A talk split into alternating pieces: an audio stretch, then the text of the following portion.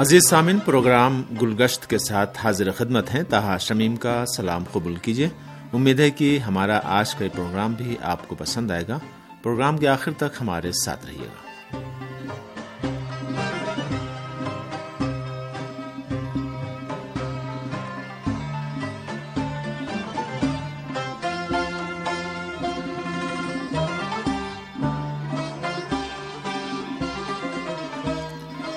سامن صوبہ خوزستان کے تعارف کے سلسلے میں آج ہم آپ کو کئی ہزار سالہ تہذیبی خدمت کے حامل شہر شوش سے متعارف کرائیں گے۔ ضلع شوش کا رقبہ تین ہزار پانچ سو ستہتر مربع کلومیٹر ہے۔ شوش صوبے کے شمال مغرب میں اہواز کو دارالحکومت تہران سے ملانے والی شاہراہ پر واقع ہے۔ ضلعی صدر مقام شہر شوش کا شمار کسی دور میں دنیا کے مشہور ترین دارالحکومتوں میں ہوتا تھا۔ یہ شہر تاریخی آثار اور کئی ہزار سالہ تہذیب کے نشانات کے لحاظ سے گراں قدر حیثیت کا حامل ہے۔ شوش کئی بار بیرونی حملہ آوروں کے ہاتھوں تباہ و برباد ہو گیا، لیکن اس کی تعمیر و نو ہوتی رہی۔ شوش میں گنا قدر تاریخی آثار کا خزانہ چھپا ہوا ہے، جو دنیا والوں کی توجہ اپنی طرف مبزول کراتا ہے۔ ایلامی پہلی قوم تھی، جس نے قبل مسیح کے تیسرے ہزار سالوں میں اس شہر کی تعمیر و ترقی میں نمایاں کردار ادا کیا۔ انہوں نے شوش کو اپنا دارالحکومت بنایا۔ حقامرشیوں کے قبضے کے بعد بھی شوش کی شان و شوکت محفوظ رہی۔ چنانچہ داریوش نے اس کو اپنا سرمائی دارالحکومت قرار دیا۔ مسلمانوں کے قبضے کے بعد بھی ایک عرصے تک شوش کی رونق قائم رہی۔ شہر شوش کا نام گزشتہ زمانوں میں کئی مرتبہ بدلا گیا۔ ماہرین جغرافیہ نے اپنی کتابوں میں قرون وسطی کے دوران شوش کی عظمت و رونق کا ذکر کیا ہے۔ ان کے مطابق شوش کی شہرت کی وجہ یہاں بکثرت پیدا ہونے والی اشیاء، خاص طور پر خام ریشم، گنے اور سنترے کو قرار دیا ہے۔ شوش میں حضرت دانیال نبی علیہ السلام کا مزار واقع ہے، جس کی وجہ سے شوش کو مذہبی اور روحانی نقطہ نگاہ سے اہمیت حاصل ہو گئی ہے۔ یہ مزار شہر شوش میں دریائے شاور کے کنارے واقع ہے۔ مزار کی عمارت خوبصورت اور شاندار ہے۔ صدیوں سے لوگ شہر شوش کو اس نبی و خدا کے نام سے جانتے چلے آ رہے ہیں۔ سامن حضرت دانیال نبی علیہ السلام خدا کے عظیم پیغمبر اور انبیاء بنی اسرائیل میں سے ایک ہیں۔ آپ حضرت داؤد علیہ السلام کی نسل سے تعلق رکھتے ہیں۔ توریت میں بارہ ابوا پر مشتمل ایک کتاب آپ ہی کے نام سے مخصوص کی گئی ہے۔ اسی طرح آپ کی کرامات و مجزات کے بارے میں بہت سی روایات ملتی ہیں۔ حضرت دانیال نبی علیہ السلام کا لقب نبی اللہ تھا اور حقامنشی بادشاہوں قروش اعظم اور داریوش کے زمانوں میں رہتے تھے۔ چھ سو پانچ قبل مسیح میں جب آپ چھوٹے تھے، بخت نصر کے ہاتھوں بیت المقدس کی فتح کے بعد قیدی بنا لیے گئے اور اپنی قوم کے گروہ کے ساتھ اسیر کر کے عراق کے شہر بابل بھیجے گئے۔ یہاں حاکم کی نافرمانی کی وجہ سے آپ کو اذیت و آزار دی گئی، لیکن بلاخر اپنے علم و دانش اور فہم و فراست کی وجہ سے عزت و احترام کی نگاہ سے دیکھے جانے لگے۔ حضرت دانیال نبی بخت نصر کی موت اور بابل پر کوروش کے قبضے کے بعد بیت المقدس واپس چلے گئے۔ لیکن کچھ عرصے کے بعد آپ احواز منتقل ہوئے اور شوش میں رحلت کر گئے۔ قدیم ایرانیوں نے اپنی روایت کے مطابق آپ کے جنازے کو ہنود کر کے ایک ٹیلے پر واقع کمرے میں رکھ کر اس کو بند کر دیا۔ سامن شوش پر مسلمانوں کے قبضے کے بعد جب اسلامی فوج کو اس ٹیلے پر حضرت دانیال نبی علیہ السلام کے وجود کا علم ہوا، تو حضرت امام علی علیہ السلام کے حکم پر آپ کے جسد کو قبلہ رخ کر کے اسلامی آداب کے ساتھ دفنا دیا گیا۔ حضرت دانیال نبی علیہ السلام کی لوہے مزار پر ایک قدبہ لگا ہوا ہے، جس پر آپ کے بارے میں حضرت علیہ السلام کا جملہ درج ہے۔ جس نے میرے بھائی دانیال کی زیارت کی، گویا اس نے میری زیارت کی ہے۔ مزار دانیال نبی علیہ السلام کے دو سہن ہیں، ان میں سے ایک بڑا ہے اور دوسرا چھوٹا۔ بڑے سہن کے تین اطراف میں حجرے بنے ہوئے ہیں، جو زائرین کے قیام کے لیے مخصوص ہیں۔ مرکد متحر پر دیگر مقدس مزارات پر نصب زریحوں سے مشابہ کانسی کی بنی ہوئی زری نصب کی گئی ہے۔ زری کے اوپر چاروں اطراف میں فارسی کا اشار درج ہیں، جن کی خدمت کے بارے میں کوئی ثبوت نہیں ہے۔ حضرت دانیال علیہ السلام کی قبر زمین کے اندر ایک تہخانے میں واقع ہے۔ مزار دانیال نبی علیہ السلام پر اونچے مخروطی شکل کا گنبد بنا ہوا ہے۔ گنبد کی تعمیر چونے سے کی گئی ہے اور اس کے اوپر دھات کے بنے ہوئے دو گولے نصب ہیں۔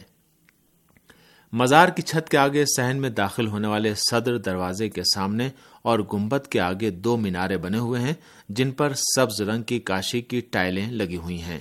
تیرہ سو سولہ ہجری میں اس دور کے معروف مشتحد شیخ جعفر شستری کے حکم پر ایک نامور معمار کے ذریعے مزار کی تعمیر نو کی گئی ہے۔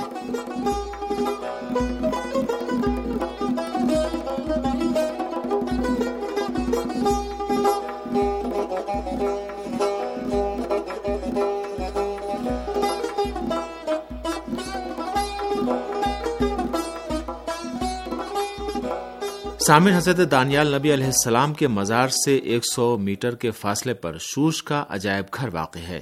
اس کی خاص بات یہ ہے کہ قدیم تاریخی آثار اور کھنڈرات کے نزدیک واقع ہے، جن میں آپادانہ محل، خشایار کا محل، قدیمی قلعہ اور قدیمی احاطہ شامل ہے میوزیم کی عمارت اینٹوں سے بنی ہوئی ہے، اس کی تعمیر انیس سو چھیاسٹھ میں کی گئی ہے۔ یہ عجائب گھر اس سڑک کی ابتدا میں واقع ہے جو شوش کے قدیمی آثار کے احاطے کی طرف جاتی ہے۔ یہاں مختلف تہذیبی ادوار سے تعلق رکھنے والی اشیاء رکھی ہوئی ہیں۔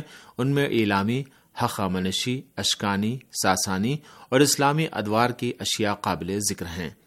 سالانہ بڑی تعداد میں سیاح اور آثار قدیمہ کے شائقین ان اشیاء کا مشاہدہ کرنے کے لیے یہاں آتے ہیں۔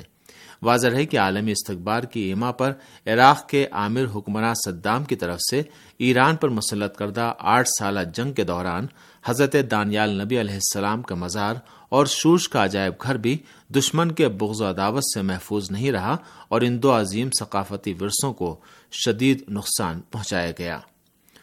شوش میں تقریباً چار مربع کلومیٹر کے رقبے پر پھیلے ہوئے قدیم تاریخی ٹیلے واقع ہیں جو اس علاقے میں پانچ ہزار سالہ انسانی تہذیب کی نشاندہی کرتے ہیں۔ اس احاطے کو خدمت اور اہمیت کے لحاظ سے ان چار مختلف حصوں میں تقسیم کیا جا سکتا ہے۔ آکروپل، آپادانہ، شہر شاہی اور پیشاور لوگوں کا علاقہ۔ ہم یہاں ان علاقوں کا مختصر تعارف کرائیں گے۔ آگروپل یونانی لفظ ہے جو شہر کے بلند ترین مقام کو کہتے ہیں۔ اس ٹیلے پر نشاندہی کی جانے والی قدیم ترین تہذیب پانچ ہزار سال قبل مسیح کے دور کے اواخر سے تعلق رکھتی ہے۔ پہلی بار اعلامی دور سے تعلق رکھنے والے تصویری رسم الخط کے آثار اسی ٹیلے سے ملے ہیں۔ اس کے علاوہ بہت سے اہم تاریخی آثار جن میں ہمورابی کا قدبہ بھی شامل ہے، جو انسانی قانون کا پہلا تحریری منشور شمار ہوتا ہے یہاں سے دریافت ہوئے ہیں۔ یہاں سے عقد کے بادشاہ نارام سن کا قدبہ سمیت بعض اور گنا قدر تاریخی آثار ملے ہیں۔ اٹھارہ سو ستانوے میں اس ٹیلے پر آثار قدیمہ کی کھدائی کرنے والی فرانسیسی ٹیم کے سربراہ جان مورگان نے شوش سے ملنے والی پرانی اینٹوں کے ذریعے ایک قلعے کی تعمیر کی۔ یہ قلعہ قرون وسطی کے یورپی قلعوں کے طرز پر بنایا گیا ہے۔ اس کی تعمیر کا مقصد کھدائی کرنے والی ٹیم کے ارکان کی حفاظت اور کھدائیوں کے دوران ملنے والی قدیم اشیاء کو محفوظ رکھنا تھا۔ واضح ہے کہ شوش کے علاقے میں کھدائی کرنے والی مختلف غیر ملکی ٹیموں کے ذریعے دریافت ہونے والی اکثر گرا قدر تاریخی اشیاء مغربی ممالک منتقل کی گئیں، جو اس وقت دنیا کے مختلف عجائب گھروں میں جملہ پیرس کے لوور میوزیم کی زینت بنی ہوئی ہیں۔ شوش کے اپدانہ نامی قلعے پر پانچ سو پچیس قبل مسیح میں اسی نام سے حقام نشی بادشاہ داریوش کا تعمیر کردہ ایک قلعہ ہے۔ اس محل کے ستون اور ستون کے اوپر کے حصے پتھر کے بنے ہوئے ہیں، جبکہ اس کی دیواروں کی تعمیر میں پکی اور کچی اینٹوں کا استعمال کیا گیا ہے۔ محل کے اہم حصوں میں ہال دروازہ، تقریبات کے لیے مخصوص ہال اور دیگر حصے قابل ذکر ہیں۔ تقریباً چار سو اکسٹھ قبل مسیح میں ساسانی بادشاہ اردشیر اول کے دور میں اس محل میں آتش سوزی کا واقعہ پیش آیا اور اردشیر دوم کے دور حکومت میں اس کی تعمیر نو کی گئی، جنہوں نے چار سو چار سے تین سو انسٹھ قبل مسیح تک حکمرانی کی۔ سکندر اعظم مقدونی کے حملے میں قلعے کو نقصان پہنچا۔ اسی طرح معاصر دور میں عالمی جنگ کے دوران قابض غیر ملکی افواج نے اس کے بعض بچے ہوئے ستون دھماکے سے اڑا دیے اور اس کے پتھروں کو پلوں اور سڑکوں کی تعمیر کے لیے استعمال کیا گیا۔ یہاں کے ایک اور ٹیلے کا نام شہر شاہی ہے، جو حقامنشی دور میں شاہی دربار سے وابستہ افراد اور شہر کے تاجروں کی جائے رہائش تھا۔ اس ٹیلے کا رقبہ تقریباً سات ہزار مربع میٹر ہے۔ یہاں سے علامی حقامنشی سلوکی، اشکانی، ساسانی اور اسلامی ادوار سے متعلق شہروں کے کھنڈرات دریافت ہوئے ہیں۔ شوش کے ایک اور ٹیلے تپے سندگران یا پیشاور افراد کے ٹیلے سے بھی محققین کو اشکانی، ساسانی اور اسلامی ادوار کے آثار ملے ہیں۔ ان میں ایران کی قدیم ترین مسجد کے کھنڈرات شامل ہیں۔ ماہرین آثار قدیمہ نے اس مسجد کو مٹی کے نیچے سے دریافت کیا اور اس کا نام مسجد گریش مین رکھ دیا گیا۔ شوش کے قدیمی شہر کی گنا قدر آثار میں شاور محل بھی قابل ذکر ہے۔ یہ محل دریائے شاور کے کنارے اور حضرت دانیال نبی علیہ السلام کے مزار کے نزدیک واقع ہے۔ شاور محل چوتھی صدی قبل مسیح میں آپادانہ محل میں آتش سوزی کے واقعے کے بعد شاہ پورے دوم کے دور میں تعمیر کیا گیا۔ اس میں چونسٹھ پتھر کے ستون ہیں۔ سامن شوش کے تاریخی آثار صرف انہی آثار پر منحصر نہیں ہیں جن کا یہاں تذکرہ کیا گیا۔ قدیم شہر شوش سے چالیس کلومیٹر فاصلے پر زیگورات چغا زمبیل کے آثار واقع ہیں، جو عالمی ورثے کی فہرست میں درج کیے جانے والے خوبصورت ترین آثار میں سے ایک ہیں۔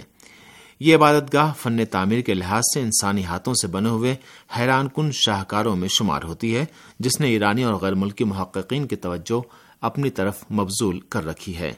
آج کے پروگرام میں وقت کی کمی کی وجہ سے ہم اس گنا قدر، آثار قدیمہ اور شوش کے دوسرے قابل دید مقامات کے تعارف کے سلسلے کو آئندہ پروگرام تک ملتوی کرتے ہیں۔ اس وقت تک ہمیں اجازت دیجیے خدا حافظ۔